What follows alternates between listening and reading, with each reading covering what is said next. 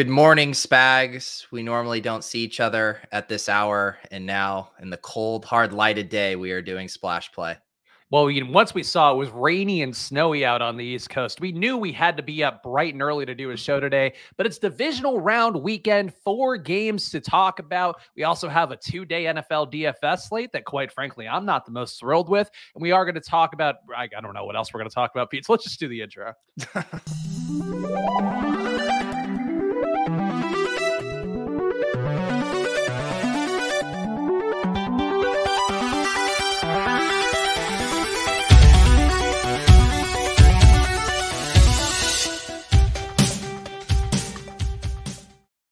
Hello, everyone, and welcome to another edition of Splash Play, the fantasy football podcast for every game under the sun.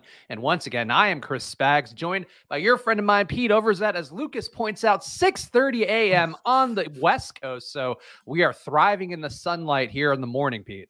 Well, I mean, it is nice that you moved out here because now we have this in play because there was no chance in hell when you were in LA that you'd be doing this at 6:30 a.m.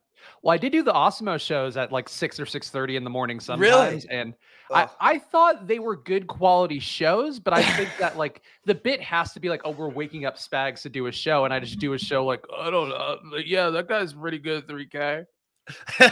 it reminds me of I don't know for some reason where it flashes me back to is like high school basketball practices sometimes our coach would make us come in and do them at 6 30 or 7 a.m before school and you're just always dragging ass uh, at those but then once you get going you're like fine it's fine we're here and and now i'm not having to practice uh, in the afternoon are you one of those people that like you know and there's always the articles about like ceos and their traits and it's like oh i wake up at 4 a.m and i get in a nice breakfast and reading the newspaper and like athletes too they'll talk about waking up at 6 30 you know the we all know the first guy to the gym last guy to leave kind of tropes but do you believe that actually matters because i think you could be just just as functional just as hardworking getting going at 10 a.m I agree with your take. To me, it's more about how you manage your time. And I do find it easier to manage my time in the morning um, that there's far less distractions. Like if I'm trying to carve out two hours in the afternoon to do something where I need to be hyper focused, it's really hard for me to do that in the afternoon. I will generally try to block that off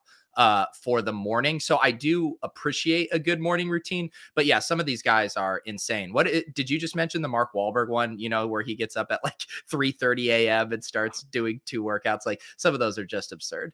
Well, it's like the hustle culture to an extreme where it's like, yeah, not only am I working so hard, I'm depriving myself of sleep to show everyone how hard I'm working and maybe just work a little faster. Like save yourself an hour on the day, get that extra hour of sleep.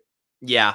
I, I guess I'm guessing for those guys at some point it is the routine just becomes so strong that they it doesn't even feel crazy to them. I mean, waking up at 4 a.m. sounds insane, but if you do it a month in a row, then it's just your new reality. Oh, I'm sure that'll be my my reality coming up a month and a half. But I am with you on that one. That I, I admire everybody out there who's up and an early riser. It is not me. It, it seems like it's maybe a little more Pete, but uh, that's because the NFT world. It's like the good morning thing for you is just you're carrying it over now and self actualizing. That's right. Yes, the the GMs are actually they ring true this morning. I actually do feel like we need to greet each other with positivity. Well, we need some positivity over at footballoutsiders.com slash subscribe. We're packed for 99 cents a week. Playoff DVOA rolled out, and they're chronicling, if you are a historical football fan, some interesting takes uh, from our guy, Aaron Schatz, who is the founder over there and the editor in chief, uh, breaking down some of the historical playoff DVOA performances that have been uh, the most standout. I think the Niners were number one at a, that 44 to 3 game that they had had against the Giants. Uh, but some interesting stuff over there. So go check it out. Footballoutsiders.com slash subscribe. I think that particular column is free, but everything else, there's a lot of great data behind the paywall in front of the paywall. So go check it out. 99 cents a week at footballoutsiders.com slash subscribe. And of course, make sure you're following at Splash Play Pods. So you'll never when we're doing an episode, including these random ones that are coming up because no show tomorrow. Today we're doing an early morning one because as mentioned on Monday show, Pete's gonna be a big California boy having a good time, enjoying himself out there, getting away from this is fucking disgusting weather. Like you don't get this kind of weather in LA. I whenever you say big California boy, I like picture a caricature version of me in a diaper eating a California burrito on the beach or something. Pete's big trip to California. Um, yeah, I, I was looking at the weather in Tahoe. It's very cold, but it is uh, sunny skies. So um, yeah, I don't think I'm getting much different uh, weather, although hopefully better scenery.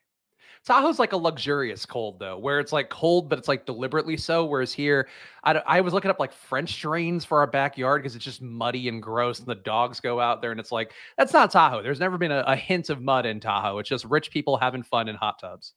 Yeah. Uh, there are lots of different versions of Lake Tahoe. Like I've done the ski trip version, I've done the summer trip version. This is actually a new version. This is just going to an Airbnb in degenning and watching football and playing poker. Uh, so yeah, uh, lots of different ways to do Tahoe apparently.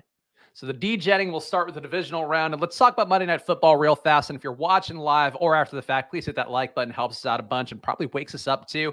Um, the Rams eliminating the Cardinals 34-11, a limp effort that saw Cam Akers seize back half the backfield workload. Kyle Murray, uh, Kyler Murray implodes on the big stage once again.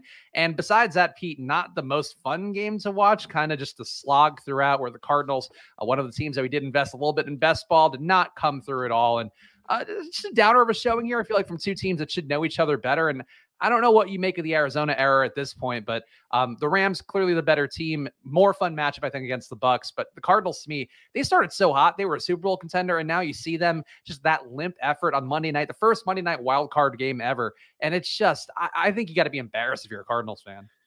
Yeah, and I think what you know uh, got all of us is their fast start to the season, where Kyler Murray was a legit MVP candidate. I was just even pulling up their box score. They they cleared 30 points in six of their first seven games. Like this was one of the funnest, most explosive offenses in the league, and then they just turned into a pumpkin. Um, you know, even looking at some of these games, getting walloped by the Lions, I felt like that was probably the canary in the coal mine of all right, this team isn't who we want them to be. So yeah, in retrospect, it looks fairly obvious that this team peaked way too early and was not ready to go on a Super Bowl run. But it seemed like all of us collectively had just kind of hoped, can they turn it back on? Because we knew the potential uh, if this offense got going. But yeah, it was a very uninspired team down the stretch. And uh, yeah, the Rams definitely exposed them. Do we think, and I, I, you know, DeAndre Hopkins, I think we've talked about on this show enough throughout the year, a guy that just wasn't spiking that upside. That to me, you know, when I was running my projections, I've talked about, just never popped up in a meaningful way like you'd expect a guy like DeAndre Hopkins to, given the, you know, the track record, what he's done in previous years. This year, he was just kind of a cog in that Cardinals offense. But I do feel like him not being in the receiver room was not great or just not being available on the field. Like, whatever it was, like this team had no fight at all in that game in a way that felt pretty pronounced to me. And that's going to come down to coaching. And you got to put a lot of the blame on Cliff Kingsbury's table, I think. But I do think having no DeAndre Hopkins, like a guy who we know is a gamer who cares a lot about what they're doing out there, I feel like that could be something, and it's not really a hard data point because he wasn't doing a whole lot again in that wide receiver corps. But you like not having him out there, just to me, kind of flattened them out in a way that I, I feel like they weren't prepared for. Yeah, and I Cliff has gotten the fake sharp stuff a lot this year, and I, I, definitely have come to agree with that take. He seems very stubborn with how he runs his offense, where he wants to, he has his vision for it, and it doesn't matter who the personnel is. It's like, all right, we're down Hopkins and AJ Green's out. Well, we'll just put Antoine Wesley outside and we'll just throw to him as if he's DeAndre Hopkins. And it's like, is that really the best way to run your offense? Or should we be, you know, scheming more stuff for Chase Edmonds and Rondale Moore and getting those guys into space and, you know, playing to the talent you have? And it just never seemed like he was willing to maximize whatever personnel he had at his, at his disposal. And it was a lot of their, you know, downfall did coincide with DeAndre Hopkins, you know, leaving the lineup. And, you know, as one of the best wide receivers in the NFL, he, I think, helped pull a lot of attention and open up other things. So, yeah, I think the combination of Nuke, Cliff being a fake sharp, not being more inventive, um, yeah, I think those two things kind of put a nail in their coffin even some of the success they've had in the past with Christian Kirk, like I, he was actually pretty good. I think he was one of really, to me, one of the bright spots since Hopkins went out. But they really stopped using him the same ways that he had success in the past, where no bubble screens for him, none, none of these like kind of short dink and dunk throws. He ended up being more of a downfield guy, which is great if you are hitting those throws downfield, but not as great when you are just looking for any way to get the ball into space and something that could be useful. And I, I was actually saw Christian Kirk on an Instagram story. He's hmm. dating some like I, she's not like an influencer, but like as somebody who I think was on the cusp of being an influencer and then stopped, who I'm still following from I think my Barstool days, some Middle Eastern girl in like Arizona, and then she was feeding him like. Can I just say that's the most Spags anecdote ever? I mean, like it's a total non-story too. It's like, oh, this girl I follow on Instagram is dating Christian Kirk. Jesus. Point being, Pete, uh, she she is like uh, she has enough followers where like it's not following a random girl who's dating an athlete. To be clear, Okay. she she was trying to be famous at some point. All right, go ahead, Spags. Anyway, so she made him like a like a Greek bowl or something, and I just it just was just on my feed, and like he's just there sadly eating a Greek bowl, and she and he's like uh just just like this, just like crestfallen, and she says something to the effect of he likes this more than it seems. it's like Christian Kirk is just depressed. well, there you go. Uh, nothing like waking us up in the morning, then scrolling through uh, Christian Kirk's girlfriend's Instagram feed. Look, she's attractive. They've been together for a while, Pete. I just want to see love bloom. It's not about her. It's about seeing young love of an athlete who's important in my life. Uh, you know, really having that be a fixture in what I'm seeing on a day to day basis. Well, it sounds like she's been an important figure in your life as well for how long you've been following her. I might have shot a DM of five years ago or something in the hopes it would work out. But yeah, Ozzy Oskin, very attractive girl. Good for Christian Kirk. We'll have a, a nice fallback for his uh, disappointing football season. Uh, the schedule coming up here for the NFL game Saturday, Cincinnati, Tennessee kicks off 4:30 p.m. on CBS. San Francisco, Green Bay, the night game 8:15 on Fox. Sunday, you got the Rams at Tampa Bay, 3 p.m. on NBC, and then the Buffalo Kansas City game, the one that our boy Pete will be flying for, that everybody's waiting for, 6:30 p.m. Has that line moved at all? Actually, because I it was at 55, and I didn't look to see if it did move. Oh, the line? Yeah. Um, I thought down- I down had seen it at 54 54.5. and a half. Yeah. Yeah. So Okay. slight drop there, nothing too crazy. I was hoping it was going to be up to like 59 and a half and be like, hey, dude, the line went up five points just because you're not going to see it. I love that you are you're finding joy in me not being able to fully watch this game. You're sick. I just hope it's like I, I think it's funny to me because we have the same thing coming up in a couple weeks where um we're doing our baby shower on the uh, NFC I think NFC Championship time, and then uh, my girlfriend Alex is like, "Yeah, well, what if the Eagles make it?" Like, yeah, good fucking good luck with that. I don't think you're gonna have to reschedule the baby shower because of that one.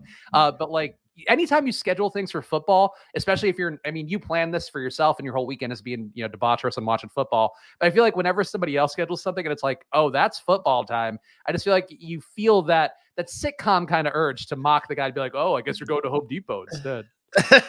yeah, exactly. And I am like looking at my calendar because I did add everything on there and because of, you know, West Coast time trying to understand it. The game, Bills game starts at. Well, I'm no, no, trying to understand my windows here because I land at 10:15 in San Diego. I know I'm not going to be able to see anything on the Southwest flight. The game starts at 6:30.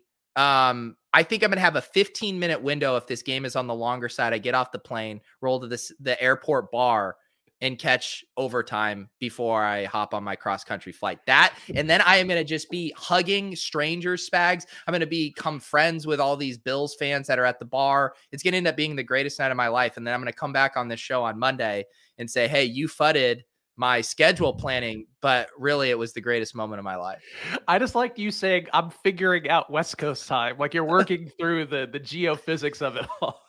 Well, you try juggling West Coast uh, flight times and game times and layovers, and you try to figure out my schedules, genius. I, I would love to figure out your schedule. I would also love to figure out Jimmy Garoppolo's schedule, Pete, because he's in the news again. Shoulder and thumb injuries, practiced in full yesterday and is expected to play, but has said openly an exact quote saying that he won't be 100% for Saturday night's tilt at Green Bay. I know you've got Trey Lance in the thumbnail that people can see over my left shoulder over here. Uh, Trey Lance season looking like it's not going to happen though, because Jimmy G will be out there as a rotting corpse if he can. How do you feel about his chances here, where he's openly talking about injuries? To me, just makes me feel not great heading into that Saturday night game.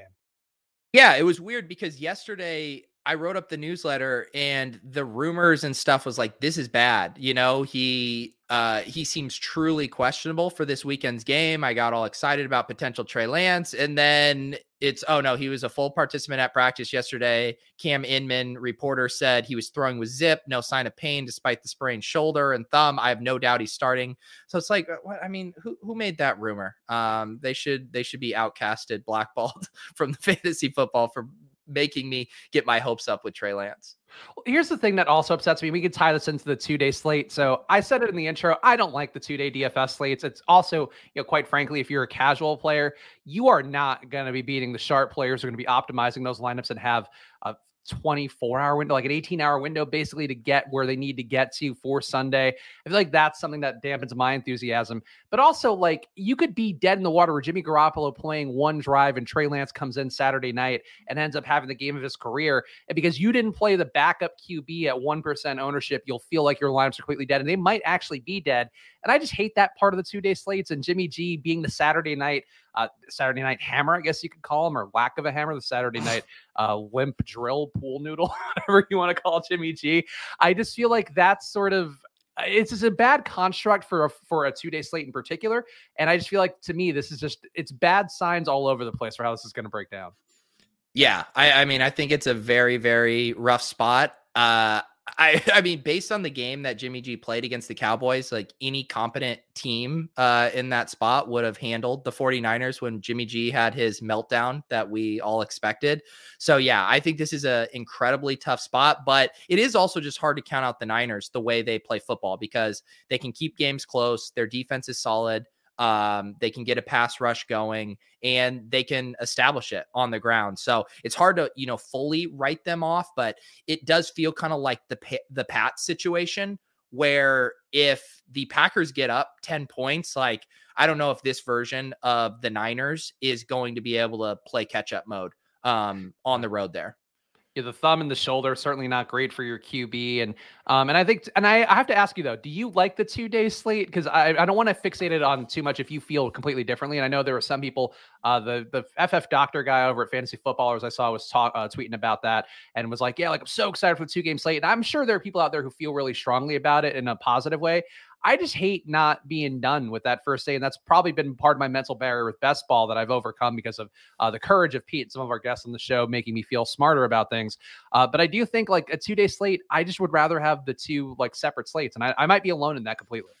Well, see, yeah, I think we are because I hate the two game slate. So I'm actually excited to make a couple lineups for the four game slate. Uh, I played the three game slate on Yahoo on uh, Saturday last week. There was uh, ended up being overlay in that, and I enjoyed that.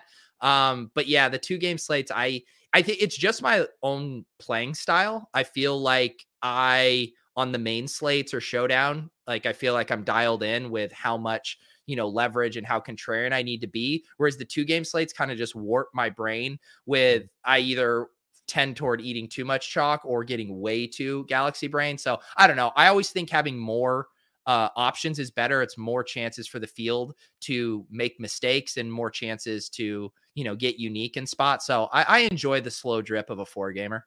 Okay. I suppose for me, then I will put plant my flag as not being a fan. And it's mostly because, like, you'll see just so many dead lineups from that Saturday. Well, all it takes like really one guy busting of of some note. So, like, let's say if Geo gets steamed up, and um, I haven't seen ownership projections yet. I know Awesemo updated theirs. And I think, again, accounting for a two game slate, they just, it was broken for the first run. It was like 12.5% for every ownership projection. And they'll get that sorted out over the next, I'm sure, uh, five hours or so but uh, that was a random assessment of, of the time that they'll get the ownership projections fixed. But point being, there will be logical numbers at some point. But for now, I just feel like I don't have any read on the slate. I don't know who's going to be owned and who's not. I just know whoever I have is going to have a snowflake next to their name come Saturday night. Yeah, and uh, Jason here in the chat mentioning that the four game is late swap uh, mm-hmm. mania. Definitely take advantage of that, and that to me is kind of fun because I one, I still think in general people aren't late swapping enough. Uh, but on top of it, you have more time to gather information. You think about late swapping on a main slate, you're waiting to see how your 1 p.m. guys perform, and literally a touchdown could change whether you want to late swap or not. Whereas with these, you can kind of really think, all right, like I can see where the field is at. You have time to process it and then realize what you need to get off of. Uh, although my methodology this weekend will probably not be uh, that dialed in. Uh, I'm going to be the guy just hand building on my phone and probably forgetting to late swap because that, that's how it goes when you're on the road. Yeah, and if you are like me and also playing NBA DFS, congratulations. Now the NFL gets a little more like NBA DFS with just the need to late swap to even hit the cash line, and that'll probably be the case this weekend. Other news: Derrick Henry's taken contact in practice. Supposedly, will have his status for this weekend confirmed on Friday, which is helpful given that they are playing on Saturday. But Derrick Henry getting back in, Pete, we know this is a huge one for the Titans. Also, one where it could be less of a big deal than people will treat it as, where I think people are going to be running to jam Derrick Henry back into their lineups, and really all it takes is a game script where the Titans uh, get you know really just boat raced early on by this Bengals team that we know can put up a lot of points. And I feel like that's something that people need to be aware of too. Prepare yourself for the Derrick Henry getting five carries and being game scripted out and just not being healthy enough to go. Like that's a route that could happen. But how are you feeling overall? Let's say without accounting for you know the many ways that he can fail. How are you feeling about Derrick Henry's prospects this weekend? Yeah, I agree with your premise that I feel like the field is a little too overconfident in, you know, Derrick Henry's ability to just come back and get 25 touches and just be the bulldozer that he's always been. Um, and you see that reflected. I think we'll see it reflected in ownership this weekend. We were talking about even the second chance FFPC playoff contest last night on ship chasing. And just because running back's so gross, I think people want to be able to hang their hat on Derrick Henry, but you know, reading up on his stuff yesterday, he he still hasn't technically been activated. Like you said, he was doing some contract uh, contact drills at a padded practice, but if he does go, it's going to be with a steel plate in his right foot. And we've also seen, I feel like the Cam Akers comp is a fair comp where we saw him come back two weeks ago, uh, week 18, and he got mixed in a little bit, but Sony Michel was still kind of the lead. And then a week later, in the wild card round, we saw Cam Akers kind of really take the reins as the lead back. And I think that's probably more the trajectory you're going to see with Derrick Henry, where he gets eight to 10 touches. Um, and then if they win, then maybe it's full systems go for Derrick Henry. But I, I don't think he's just this uber smash uh, this week. And we don't even know if he's playing for sure yet. Yeah, and also it is one of those injuries where he probably couldn't keep the conditioning up at the level you'd like because of, as Pete mentioned, a steel plate in your foot. Um, and that's one of those old school pro wrestling things too, where it'd be like, oh, this guy has a steel plate in his arm, and then he would use it like as a weapon in a match. For your foot in a football game, you probably can't do a whole lot with that either. So it's not even a benefit to uh, his ability to hit people hard and make them feel pain. Um, so I would say for Derrick Henry, exercise some caution. I would certainly not want to go above the field on Derrick Henry this weekend. I agree with your take. I don't have that level of confidence and um, him just being able to get out there and be full speed. And D'Onta Foreman does lurk as a, a logical pivot point as well as we've done in some of the best ball drafts that we've had on underdog. Uh, Clyde Edwards Helaire, full practice on Wednesday. Darrel Williams missed with a toe issue. We saw the emergence of Jerick McKinnon last week. Pete, how are you feeling about CEH, Darrel, McKinnon? And I guess, how would you rank the backfield for the Chiefs now with CEH coming back in? Yeah, it's tricky. Um, you know, th- there's two really, it's, you know, unstoppable force versus immovable object object because Jerick McKinnon looks so good. You say, how do we take the ball out of his hands after what he did? On the other hand, we've seen them repeatedly go back to CEH. You know, CEH misses time, Darrel Williams playing well, and then boom, CEH comes back and is getting the majority of the touches. So I, I don't have a good read on this one. Uh, I do think Darrel Williams not practicing and being out will clean it up a little bit. I mean, I do feel confident Jerick McKinnon is going to get work. Uh, and I think he's even going to get like his floor to me is like 40% of the touches. Um, I think he should probably get 80% of them, but I just don't know in what band that they are going to give CEH. I think optimal would be, you know, 70 to 80% for McKinnon and then let, you know, CEH work in maybe on early downs a bit more just because McKinnon looks so good and explosive uh, in the passing game. So I'm kind of willing to I think a nice comp, and we were talking about this even on the Swolecast yesterday, is kind of Leonard Fournette last year, where he kind of emerged, surprised everyone. People weren't banking on him being their bell cow back. And then it took multiple weeks for the field to kind of buy this new reality. And I could see that happening with McKinnon, where it's like, yeah, this is this, you know, beleaguered guy who has never really hit in the NFL despite all this promise. He just flashed in the pan. We're back to CH, where I'm kind of willing to buy low on, you know, the field coming around on that and just jam Jerick McKinnon, kind of trusting that he is the bell cow. And Jerick McKinnon, too, I, I, agree with your takes, too, that he did offer a lot in the passing game that feels like a kind of a missing weapon for what the Chiefs have done with their attack overall. We're just having a guy out of the backfield. I know CEH in the beginning of his career was getting that Marshall Faulk comparison, a guy who can have a lot of targets out of the backfield be productive, but he's kind of just settled into a run between the tackles guy with a few targets here and there. Whereas it felt like Jerick McKinnon was like a lively part of that offense that you know, maybe it's just him coming off the pine after not playing a whole lot for basically the last like three years. Uh, but I think in this spot, I agree with your take that CEH, I don't expect to get the full workload. Darrel Williams, I think, is now a clear number three. Maybe Looms is a low owned GPP play on a slate where you still need to find a couple of those dart throws and hope that they do uh, pop off. But Jerick McKinnon looked explosive. The pass game thing feels like maybe they discovered something they didn't even realize was there. Um, so I agree. There's enough reservation in this backfield that maybe you don't trust any of them too heavily. Uh, the Bucs, Cyril Grayson, Breshad Perriman, Ronald Jones did not practice on Wednesday. Leonard Fournette, according to Bruce Arians, is a quote unquote wait and see. And also John Brown apparently might get called up from the Bucs practice squad if Perriman and presumably Cyril Grayson miss again.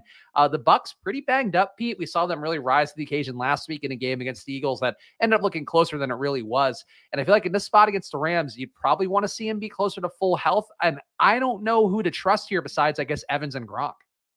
Yeah. Uh, I, I, agree with. I think Evans and Gronk are are going to be very very solid. This backfield stuff, it's it's similar to the Chiefs where there's so much in flux here. You know, Fournette had his quote yesterday on Twitter where he basically all but said, "Oh no, I'll be out there uh, on Sunday, ready to go." And then you have the Arians quote from yesterday where he said Leonard Fournette is still in wait and see, and he'll know more on all the injuries with a full practice Thursday. So I was when when Fournette was not activated on Saturday, uh, I thought that was pretty bearish for his overall health, just because you had to assume, you know, depleted of all those weapons that they would have wanted to get him back if he was any bit close. And the fact that the team just does not seem to like Vaughn or Bernard or kind of prefer to have them getting the majority of the touches. So I, I'm not convinced that Fournette is going to be a full go. That said, once he is activated and they say he's going to start, I do think they won't hesitate to give him, you know, back to 80, 90%. Like this isn't like the Darrel Williams scenario where he might have gotten, you know, Wally pipped while he was out by Jerick McKinnon. Like this team is going to give Fournette the carries if he's healthy. Yeah, I would agree. But the hamstring has been an issue for him basically his entire career. So that's something I think, including in college. Uh, so something to keep in mind there. You are taking on a, a little bit of risk if you are going to try to trot Fournette out there. But um, I think he's certainly the most appealing option. I realize now too. I've watched your other shows where you drink coffee. I have not seen you tap into a literal coffee pitcher for yourself while while doing a show. That is an impressive commitment to coffee. Yeah, you know, I uh, uh my wife got up early, makes the pot of coffee, and then I steal it and bring it into the office so I can refill while I'm uh, on the show. Well, my girlfriend did not wake up this morning and went down to our guest bedroom at like 3 a.m. because I don't know, she couldn't sleep or something. So I had to take the dogs out before the show, threw me for a wrinkle. So it seems like we are living living disparate lives, Pete. Yeah, well, you also have a child on the way, so um, you know you're you're in a new reality. Oh god, it is a terrible reality. Some of the chat was saying, "Oh yeah, enjoy not sleeping." All of that coming before, and Frederick saying, mm, "The poor." I guess the people do want your coffee noises, and that's uh, make sure you can really ASMR that up. They, uh, I was listening to Levitan's solo pod from I think it was this week or last week, and he was talking about how you know, when you have a kid and, you know, people want to have small talk and be like, isn't it like the greatest thing ever? And he looked at this, it must have been like a friend of his wife. And he was like, no, it's fucking awful. It's been, and she like went white on her face. He's like, I, I can't lie about that first, you know, few months of having a kid. It, it, truly is awful. So you do have that to look forward to. One of my best friends, Sue, also had his baby uh, with his significant other and a little girl. And it's like, I'm now going to see everything that's going to be coming down the pipeline six weeks in advance. And then also like, if, if their baby's like fantastic, apparently the first night the baby didn't, wasn't crying, just like kind of slept it off and whatever, and was well swaddled and went to bed. But if like, if their baby is like perfect and ours is a fucking demon out of hell, it is going to really put a damper in our, our friendship. One of my closest friends since high school. You're saying that you would have baby jealousy of looking yeah, over at that other baby. Yeah. yeah, baby of me. Yes. Why couldn't my baby be as sleepy as yours?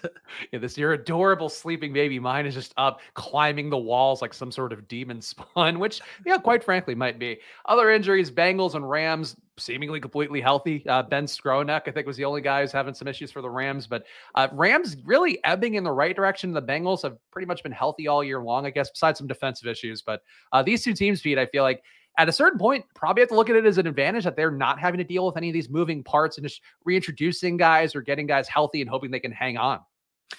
Yeah. Uh, I really, I really want the Bengals uh, to be a thing. And they, to me, they're kind of like the anti Cowboys, right? Where they had the personnel to go really pass happy, happy, lean into this explosive offense. And and they're actually doing that. They they really kind of changed their identity. They had that stretch there for a while where they were extremely uh, pass heavy. Uh, I was actually just writing up uh, the newsletter today and was checking out Rich Hribar's worksheet over at Sharp Football. And he had this interesting stat that the Bengals have thrown the ball on 62.8% of their first and second down snaps outside of the fourth quarter in each of their past three games. Prior to that point, the Bengals had thrown the ball on 51% of those early down snaps. Burrow has rewarded that faith, completing 75% of those passes for 635 yards, five touchdowns, and zero interceptions. So to me, that's the hallmark of a smart team that's willing to throw early. You know, the typical pattern for the boomer offense is right, is run it twice, and then you're in third and long, and then you'll finally capitulate and throw. The Bengals just coming out, playing to their strengths. I think that bodes really, really well for their success and what I think will still be a tough road spot in Tennessee. Yeah, they could certainly, you know, flush a game away with Joe Mixon too, a guy who is uh, as qualified of a running back guy who can get 30 touches and be useful with them. But I agree, like Zac Taylor coming in, I kind of thought when with his coaching pedigree and the tree that he was in, a lot of the young buzzy coaches that he's worked for, that he would come out and start slinging it, and he really did run the ball at a high rate. But I think could be kind of a case like Nick Sirianni for the Eagles, where you're just trying to uh, lean to your team's strengths. Now the team's strength is clearly the passing game, and they have a potential, you know, really every round to blow teams away and at least make it tough on, you know, these teams coming back from a touchdown or two deficit. So I'm with you. I think trying to keep it passing would be a logical move, and uh, and the Bengals being healthy and the Rams as well. I think you got to give them a little bit of a plus sign, even if the books aren't doing that. And one news item, Pete, that I'm just going to throw out there. It's not related to the playoffs, even though this team was in the playoffs. But I just saw this on uh, the BetSperts app, actually, just combing through the news right before the show. QB Dwayne Haskins expected to get a chance at number one job in Pittsburgh. it was a headline. If you are a Steelers fan, would that be the darkest timeline? I think that's even darker than Mason Rudolph. It would be. It would be perfect because Dwayne Haskins, in a lot of ways, I feel like Big Ben, current version of Big Ben and Dwayne Haskins are like the Spider-Man meme. it's just like it seems like you'd get the exact product, maybe a little less accuracy on your your five yard throws. Uh, but man, that would absolutely be devastating as a Steelers fan. Is this is how you're transitioning into the next era? I think every offseason there's probably some similar notes, but I'm really excited for this offseason just to see how these guys all, you know, how this all works out because this is probably setting up to be one of the biggest QB carousels. And it's not a great draft class coming in either. There's only like, I think, uh, one to three QBs people feel pretty good about. And even then, not as good as the last few years. I just think this is really an offseason where uh, we're going to earn our bones doing this show, Pete, because we're going to have to track a lot of movements and, and stupid trade rumors that probably have no basis in reality. Yeah, Paul here in the chat saying he wants Pitt to trade a draft pick for Derek Carr. I mean, it, this is we are entering that territory too, where they're the Derek Carr types. You know, just the they're not uh, what would be the term like they're not elevators. Like they're not going to make your you know offensive players better in the way that the elite QBs do, but just being baseline competent could make you a playoff team. Whereas these guys are going to become so valuable because there are so many situations where the quarterback play just prevents a team from even having a chance in the playoffs. Like the Broncos are the perfect example. I think they're a really well rounded team, explosive playmakers. But if you do not have even just a baseline competent quarterback, just good night, game over. You're not competing in this league. So, yeah, it'll be interesting to see with the draft, with the free agents. I'm still mad that the Broncos didn't take a stab uh, at a running or a quarterback in this draft. I thought that was a mistake passing on fields just as a process standpoint. So I don't know. These teams need to be taking as many stabs through free agency, through draft at quarterbacks because you have no chance without one. Yeah, and raising the floor, I think, is what you're talking about with these QBs, where a guy like Carr just gets you to a more credible level of week to week of just being able to do something and give you, you know, 250 to 300 plus passing yards that he can do. And I'm with you. I think that Carr personally, like I don't think he goes to Pittsburgh. I think that the Raiders run it back. I think they saw enough from Bisaccia that they think they can probably uh, make some strides. But new GM, maybe maybe a new coach as well. Uh, who knows how that'll go? And hopefully, uh, for Steelers fans out there, hopefully they'll get somebody better than Dwayne Haskins. Um, what do we want to do next, Pete? We could do the ride or die picks for the divisional round. We could do. I don't know if we want to do a playoff best ball today for the gauntlet returns. We can do that as well. Uh, what's in your heart? And also, you know, Nana Pete. Pete old people love waking up early too. I'm down for any of that. I do think uh, we did a mitten draft last night on ship chasing, and uh, oh, it was fun. So I, would be happy to uh, to do a mitten draft right now before we do ride or die, if you'd like. All right, yeah, let's do that. We'll do a little mitten draft. Of course, we are playing over at Underdog for all of our best balls, and they've been rolling out even more best ball contests. I think, as uh, perhaps at a surprise, the mitten returning. I did not know was on the radar, and I, I granted I have not joined the partner Discord yet, which is on my to do list. Uh, so sorry, Andrew, if you're if you're listening to this one. Uh, but I do think the mitten being back, fun one, low price tag. You don't have to pay the twenty five dollars, so that is a positive for the people out there who've been seeing our playoff best balls and want to get a little taste for themselves. Yes, uh, I'm guessing this will be a friends and family draft. Uh, people joining uh, here with us this morning, uh, I'm assuming are watching. And yes, on the partner Discord thing, uh, all the chatter in there is like, I can't believe Spags isn't in here. Yeah, it's just spent a lot of shit talking. Just everybody being really mean to me and being like, "Oh, Spag, don't even let him in. Don't even like he he can't know about the mitten returns. We can't give the plebes access like that." Yeah. Uh all right, we do get Willis in here. I every single one of these drafts that I've done, and I've only done a few of these new ones. I was inverted is in them. This guy is just absolutely blasting off on these drafts. Um, doesn't matter what hour. He was in our draft last night on ship chasing at like 10 30 p.m. And now he's in this one, you know, 12 hours later. I mean, what a grinder.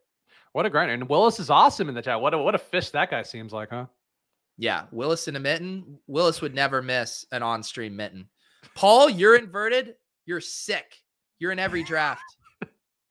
you can tell by the Spike Week logo. This is a man committed to best ball. Of course, our friend Eric Beimfohr's show. But uh, now you know why he's grinding. He knows that it's plus EV to jam as many into the mitten as possible. Yeah, he heard he heard us on ship chasing talking through uh, the strategy. Although we actually liked our team that we drafted last night, and we had the 101 last night, and we built just so you know, we built a Green Bay and uh, Bengals uh, Super Bowl kind of stack. So, what would you like to do here? It can be dealer's choice. I was thinking Green Bay because we have not gotten the Davante Adams portion of things. We have gotten a lot of Aaron Jones, but I think at this point, you know, leveraging off of that a little for our our remaining best ball teams that we drafted on here, feel like seems logical.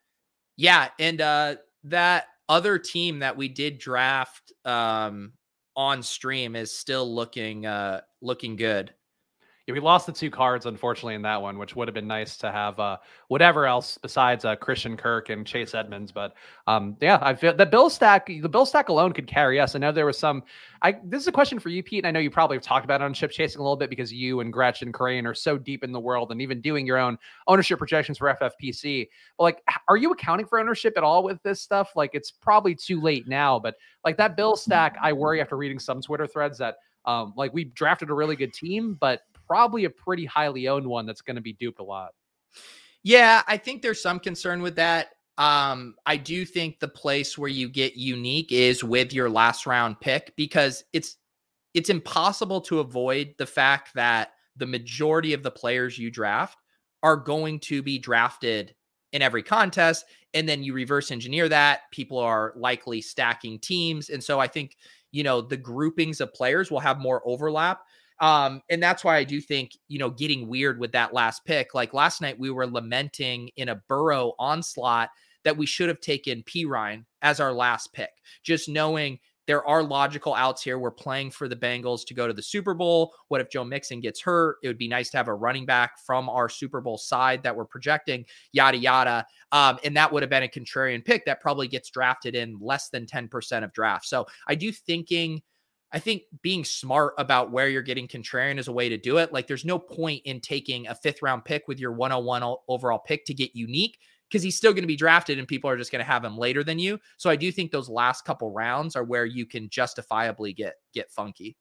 So it looks like we got scooped on the Bengals pretty well as well as our own Packers stack. So what do we, what do we do now? I, so I, I was I was gonna say, good God, I was going to say, yeah, Diggs would have been a smash if he fell to us, but I think we double tap Titans here. Yeah, I think it's Titans.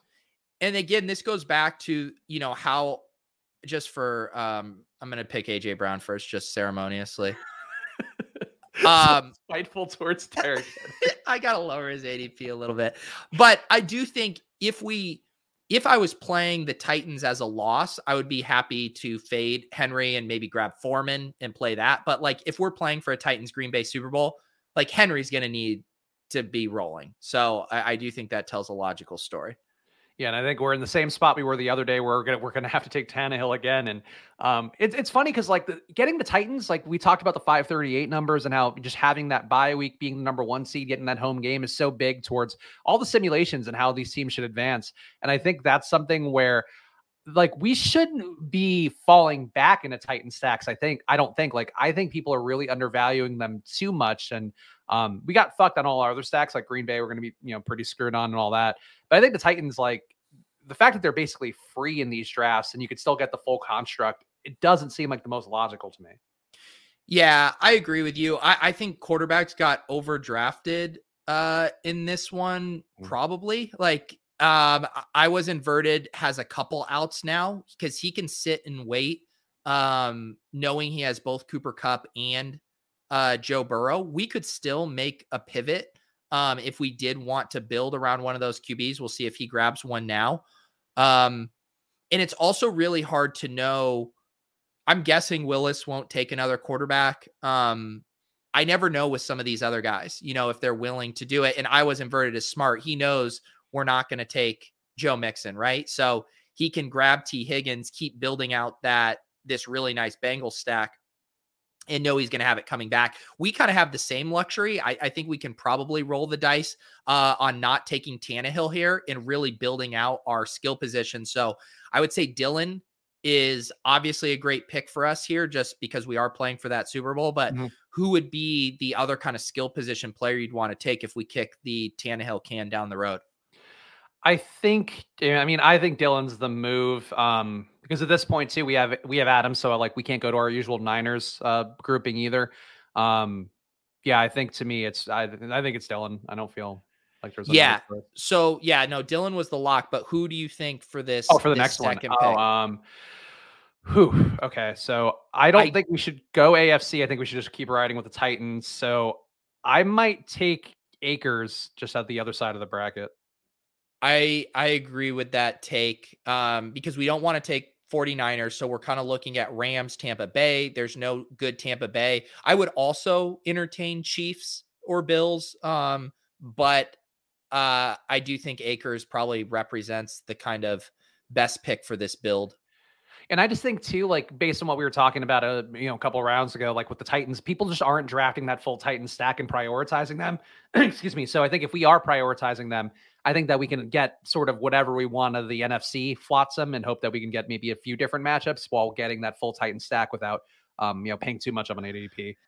This is a really interesting dynamic to watch play out in these drafts just because everyone's, you know, obviously trying to build around two Super Bowl teams. And so there's not enough teams you know, in the same way there was in the first contest where everyone could kind of stay out of each other's way. Like you look at Debo and not the player, this uh this user here in Tanner, they were both building Chiefs Tampa Bay stacks. So they keep getting in each other's way. You know, Jarrett gets sniped here, so he settles for CEH, comes back and grabs Pringle. Um, it's just interesting to see when two teams are on the exact same uh, stack there.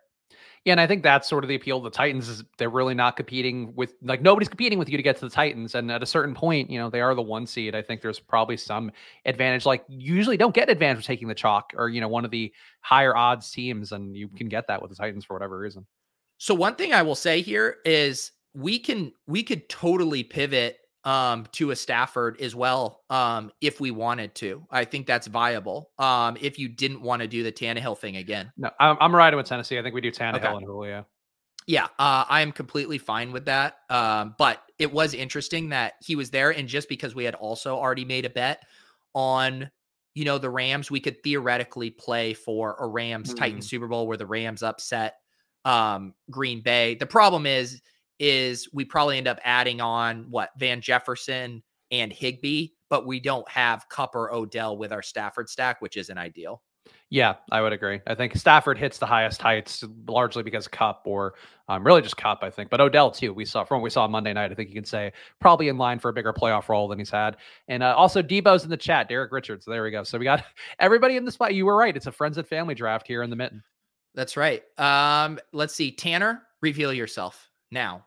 Uh, and uh, Elusive Vegas, uh, although based on the name, it might be hard to honestly, know, these guys, uh, you know, another advantage to watching splash play is that now Willis and Derek and uh, Paul all know that we are doing a certain draft strategy, and these other guys who are on underdog right now, no idea because they might not even know splash play exists.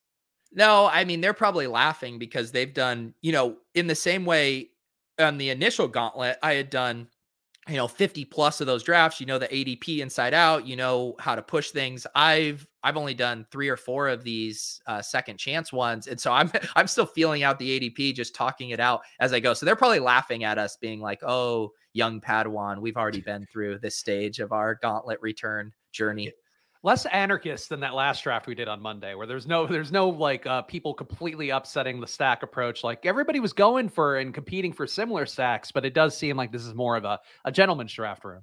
It is, yeah. Other than this Debo Tanner uh, Tampa Bay KC battle, which has been fun to play out, we got a Hardman Geo here. Um, it and it is in this contest. I do think this is the GTO strat where it's just like figure out your Super Bowl and then just hammer it, um, because all the good skill position players from even the losing teams are already gone, right? Like it's not like you're getting huge discounts on the underdog best players because those points are so valuable. So in these rounds, it's just correlate, correlate, correlate.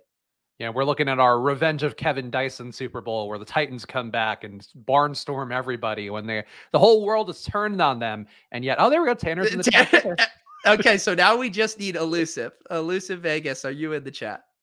This feels good. It feels like we are really hitting the audience we need to, except that they've already used the promo code to get on, to get on underdog. Yeah, Spags always hustling here. Um wow, so interesting that Stafford's still hanging around. I do guess Willis would maybe take him. If not, um, I think we can entertain Chiefs and Bills, and I think we can entertain um more Rams. So who do you want? I would go more Rams, I think. Uh shit, shit, shit. Uh, I just panicked and put uh, Demarcus Robinson in because we didn't settle on anything. We can also, I mean, Westbrook-Ikhine is there. we really want to round out Tennessee.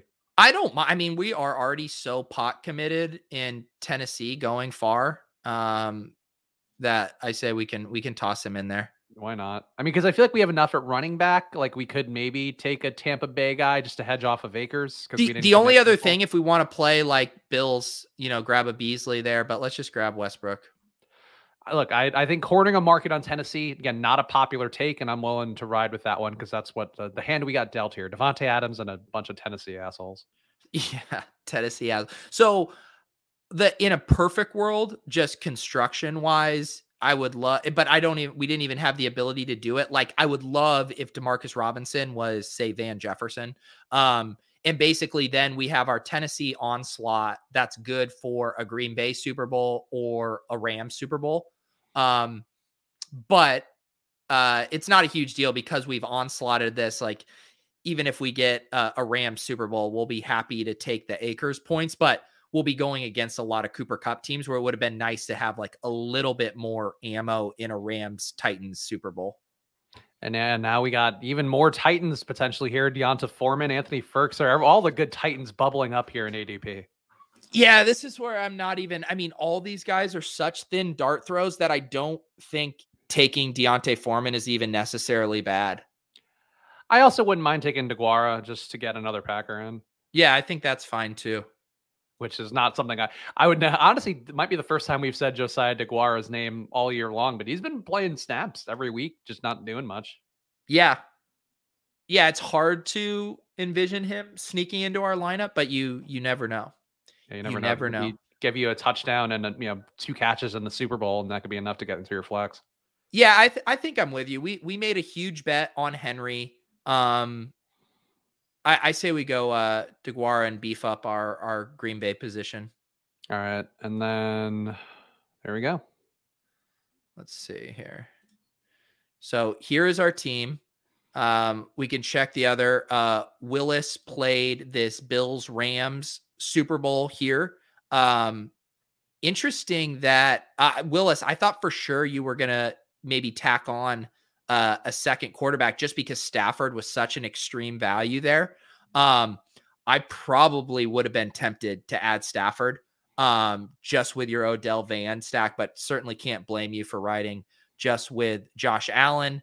I was inverted, did kind of backdoor this, and this is the kind of sharp move here uh, from, you know, he grabs Higbee knowing that Stafford might come back and be cheap for him there to pair with Burrow. And I do think that quarterback pairing makes more sense. Like Willis made such a big bet on Josh Allen. Like he needs three big Josh Allen games. Whereas with the Burrow, you didn't invest as much draft capital, just fifth round. So grabbing both an AFC and an NFC quarterback at those costs makes sense to me.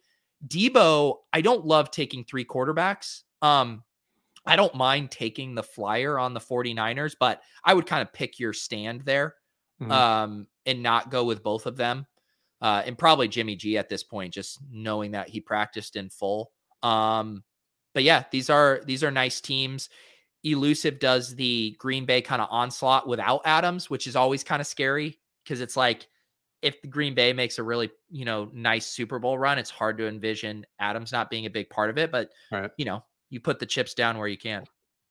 Yeah, I like. I think Paul. Uh, I was inverted team. I think is pretty solid. The fact that he got Stafford and Higbee, like he got all the core parts of that Rams team, and he's live for a Rams Bengals Super Bowl, which you know would be very high scoring, and like he got the best parts of the Bengals too. Like I think Paul had a really good draft. Yeah, Paul's Paul's draft is definitely my favorite. Being able to draft Kupp, and you're already making like you need you need two games from Kupp, you know, at least um, but because Kupp is so good, he could definitely still be viable in, in two games. So to then get his quarterback in the ninth round uh, is just a really, really nice run out for him. In Uzomah too in the last round, like that's you know that's a guy you actually can spike an upside. Did spike an upside already once, like you know it's not gonna happen every round, but yeah, um, like he got every angle for the Bengals and that team we just talked about, like they're so high scoring potentially. Yeah, um, I like that. I, I do think it's the play now that we're down to uh, just these eight teams of just pick your Super Bowl and uh, and load up on them. Yeah, the downside for Paul is that our Titan stack is going to knock him out after one round, but he it did a great job for that one round. He did. It was it was cute the effort, but um, you know, the Titans are are going to the Super Bowl now. All right, we got through about 50 minutes of this show, so let's hit our ride or die picks. And if you're watching live or after the fact, please hit the like button if you can. And also go to Apple Podcasts, give us five stars and a review. We haven't been pushing that hard here, but I do think at the end of the season, what we're going to do is read some of the our favorite reviews from the year, and um, because we're going to have to fill a lot more fucking airtime for for the USFL hits the streets. So please uh, leave us five stars and review on Apple Podcasts. If you make it funny, you got a good shot at getting right on the show, but also just you know make it nice, make it make us seem good. If somebody's coming across Apple Podcasts, they see that review of yours and they go, "Oh, these guys seem pretty cool. Maybe you'll get us a fan." And that's all we can ask for here, so we can give them a sweet underdog promo code. Keep talking through it, Specs. Ride or die picks. Uh, the game is, uh, I think last week we tied. We both had one 10 pointer. I don't think that accounts for Monday Night Football, but at this point, we're just playing for fun because Pete won the regular season and that's bullshit. Uh, but let's do the ride or die picks for this four game uh, weekend divisional round. Cincinnati, 21.8 implied points. Tennessee, 25.3 implied points. Three and a half point favorite here for Titans. Pete, what do you want as your first ride or die pick for our, our Saturday game? Yeah. Um, so I want to do something involving Tee Higgins. Um, I think he's kind of the forgotten man right now on the Bengals, beat after you know Burrow, Mixon, and Ja'Marr Chase. Um, can I get a ten pointer if Tee Higgins is the uh, highest scoring uh, non QB in this game? So over Chase, AJ Brown, Henry, Mixon. Highest man, that's a lot of guys. Um, it doesn't feel like a 10 point. I feel like plus two and a half. I would give over everybody. Okay. So yes, score outscore my two and a half. Um, what about how about I just can I toss in the quarterbacks? If you toss in the quarterbacks, I'll give it to you. All right. Okay. 10 pointer yeah. for highest scoring guy. Tee Higgins. I actually do like that call. I was thinking about Tee Higgins for 200 yards might be a move, but I will go. Uh, you know, I'll double down. I'm a I'm a Titans believer because we did one draft on this show. Uh, Ryan Tannehill, highest scoring position player in the game. Is that a 10 pointer? Um, highest scoring of all of the positions. Yeah, I guess his highest scoring player. Yeah. No, I mean he's pro- too, yeah. he's projecting as the second highest. You you would need to see this is like the same bet I'm making, but with an extra five to six projected points on Higgins. uh, so yeah, three is what I'm seeing, but okay. I, I get where you're going with that. Um, all right, Tannehill outscores everybody by two and a half, or no, by because it's more than Higgins by. I'll, I'll give you Four. and a half. Four and a half done. Okay, fair. Next game up, San Francisco. Fucking these these Titans are gonna. I this was my pick weeks ago. Was like the Titans are gonna get boat raced and not make it out of one round, and now I'm just hedging everything. And apparently, the biggest Titans believer. Niners twenty point five implied points. Green Bay twenty six point five implied points. Uh, the line has moved a little bit down in terms of the over under.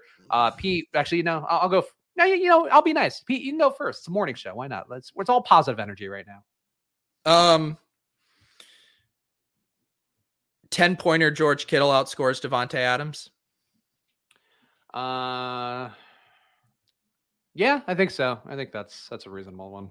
All right, Um, book it. Probably not a, more of a seven or eight, I guess. But you know, it's tis the season is what we. Tis the season. Thank you. Um, I will say, what if Deebo Samuel were to double the score of George Kittle? Is that a ten pointer? Deebo Samuel were to double the score. Mm, double plus uh two and a half. It's a difference of two points in the projection. Not the projections I'm seeing. I'm seeing 20 points and 14, six point gap. All right. Well, so it was double plus what? Two. Plus two? Plus one and a half? No, I said two and a half first, so you were supposed to negotiate back down to two. Oh, okay. I guess plus two then. Yes. Okay, fine, done. Uh, Sunday's games, we got the Rams 22.8 implied points, Tampa Bay 25.8 implied points. Uh, kind of surprising. A little bit of a low total in this one, Pete, but I will go first uh, and I will take um, Mike Evans over 200 receiving yards. Is that a 10 pointer? Yeah. Okay, I'll take that. Uh, I will give you that. Um, can I get 10 points if Gronk scores two touchdowns?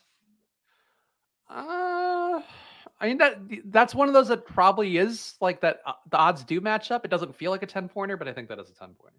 Thank you.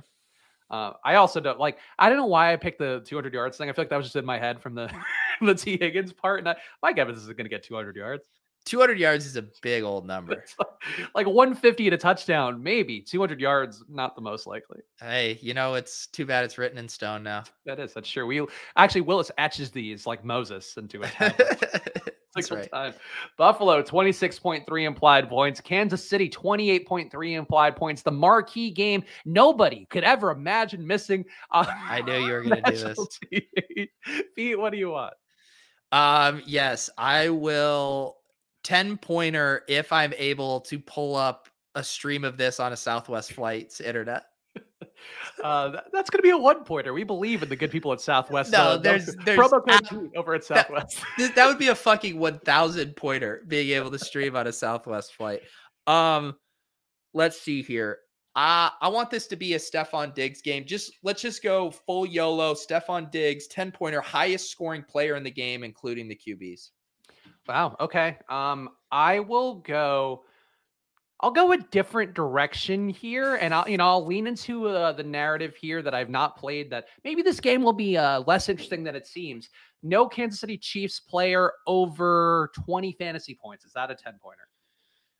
And that includes Includes Mahomes. Mahomes. Yeah, I'll give that to you. Between Mahomes, Hill, and Kelce, not over 20 would be, and the running backs. Yeah, I'll give that to you. All right, just chop it you're- all up, Bills. So a bad game and incredibly spread out for the Chiefs. That's your thesis. That's what I'm hoping. Yeah. So you get you get Pringle maybe at like 14, Tyreek at 18, Kelce at 15. All right. All It, it seems possible if you think about it. It does. It does seem possible. I, I do like the Bills uh, in this spot. Yeah, the Bills. I, also, who do you, if you were to go through it just to kind of fully cement things, pick your winners too for each game. And so, who I think is going to win or who I want to win? Um, give both so that way you can get a little bit of rightness on each side. Okay. Um, I really, really want the Bengals to win. I think the Titans are going to win. Um, I uh, I want the Bills to win, and I think the Bills are going to win. I want the Niners to win, but I, I definitely think the Packers are going to win. Um, and man, this last game, I I I'm not excited about either of these teams. Um, I guess I would say I would want a Rams upset, uh, but I think the Bucs are going to win. I think I want a Rams upset, and I think I expect them to win. I think they're just a little healthier and a little more equipped at this point of the year. Um, Cincinnati, I, w- I would agree. I want Cincinnati to win, but I do think Tennessee has. I think Tennessee is getting slept on too much at this point, point, as we just saw in our draft. Uh, Niners, I think, are not going to win. I would have liked them to win as well. And then the Bills and Chiefs. I think the Bills win this one, and I think I think I want them to win too. I want this to be the Josh Allen coronation season. I've decided after like he played honestly regressed pretty hard this year, but that that first round was so fun. Like Josh Allen being good, I think is the most fun thing in football right now. I agree. And the, the reason I want the Bengals to win so bad is because a Bengals Bills or Bengals Chiefs is really really fun. Uh AFC championship game because we know that though that could just be an insane um shootout potential with how fast the Bengals play. Like in the Bills, don't take the foot off the gas. I mean, Bengals Bills would just be electric. And we didn't get that matchup this year. We did get the Bengals Chiefs kind of shootout game. Uh, so just for the sake of entertainment, um, I think we really want to see uh, the Bengals win here. Yeah, and I think that's why the Titans win is because we never get those matchups we really want. But I do agree for the people of Cincinnati and Buffalo too. Like Kansas City's had their runs, the Titans. You know, like I don't really care that much about their fans, but Buffalo and Cincinnati fans care so much. Like the people in those bars who got uh, game balls from Zac Taylor in Cincinnati were so stoked. In Buffalo, we all know the Bills Mafia thing, but um, two teams that probably not the biggest markets, but could lead to some of the most fun AFC title games. Pete, what are your plugs here? What are your final shows before you go hit the road? No, no final shows. Uh, I am done with shows. Uh, Spags, do you want to know my my actual itinerary before I go to the airport? Yeah, please tell, tell everybody where, where are the where yeah, they yeah. find you at various airports around the country. Yeah, so no, first uh, I am going to go finish the newsletter. I am going to try to get a workout in. Uh, I need to finish packing, um, and then yeah, I'll head to the airport around uh, 2 p.m. Uh, today, Spags. If you're trying to keep uh, a radar on me. Okay, cool. I'm gonna go do some Zoom calls. like fun day here. Uh, our fence is getting installed Tuesday. That's my plug. So if you're working for Lowe's and you're installing a fence in the Havertown, Pennsylvania area, come say hi to, to me when you're installing the fence. Uh, follow at Splash Play Pod. Follow at Peter Overzet. Follow at Chris Spags. We'll be back Monday at the usual time, right, Pete? Yeah, I'll be good. I, I, I, Monday is going to be rough for me. I'm I land in Boston after the red eye at like 5 a.m. But my hope is I can get a nice, you know, three to four hour nap and then be uh be ready to go. All right, and we hope you guys have a successful weekend of games. Go get some drafts in on Underdog as well. Make sure to go to footballoutsiders.com slash subscribe. 99 cents a week are the packages on there. And one more time, follow at Peter Overzet, follow at Chris Spags, and maybe Pete will post some hijinks from his travel, I think. Who, who knows, huh? You know who knows? Because Spags if you this is, if you guys promise to at me with play by play of the bills chiefs game so i can just kind of read it in my mentions i will promise to give you some lake tahoe content. You send pete some sick gifts of the game going on. Maybe i'll have a good time. And shout out to chat as well hanging out this bright and early. Appreciate frederick willis derek ryan six paul. I'm just naming the, ch- the chat names i'm seeing there but we do appreciate all you guys hanging out and we'll see you again monday. Enjoy your weekends. Good luck Música